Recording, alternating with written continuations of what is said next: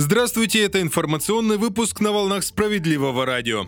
За продажу собственного урожая дачников могут оштрафовать, об этом напоминают депутаты Государственной Думы. Речь идет о торговле в неположенных местах. К таким относятся обочины дорог, остановки, станции метро, общественный транспорт или административные здания и площади перед ними. Нарушителей ждет штраф от 500 до 2,5 тысяч рублей. Парламентарии напоминают, что торговать овощами, фруктами, зеленью, консервами и вареньем разрешено, но только в специально отведенных для этого местах. К примеру, дачникам предлагают заключить заключить договор с ярмаркой или сельскохозяйственным рынком.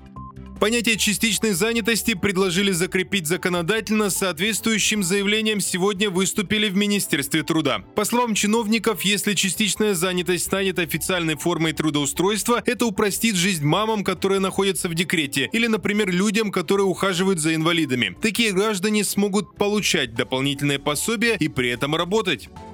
Россиян просят игнорировать ссылки с якобы ответами на ОГЭ. С таким сообщением выступили в Центральном банке страны. Сейчас школьники по всей России готовятся и сдают основной государственный экзамен. И часто сами дети или родители пытаются найти на него ответы, чтобы знать, чего ожидать. Этим и пользуются мошенники. За ссылками с якобы ответами на ОГЭ находятся вирусы и вредоносные программы, которые могут навредить не только мобильному устройству или компьютеру, но и кошельку доверчивых граждан.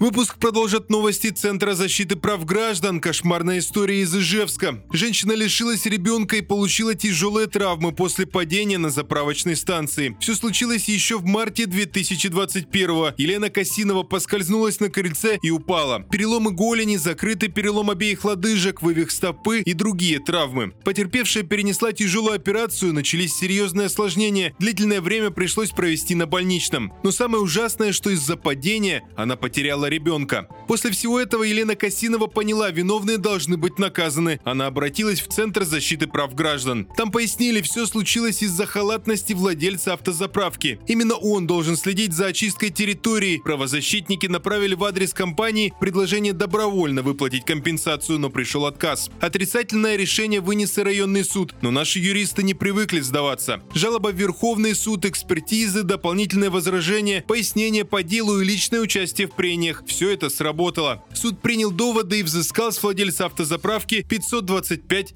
тысяч рублей. Меня зовут Захар Письменных, пока на этом все, не переключайте волну.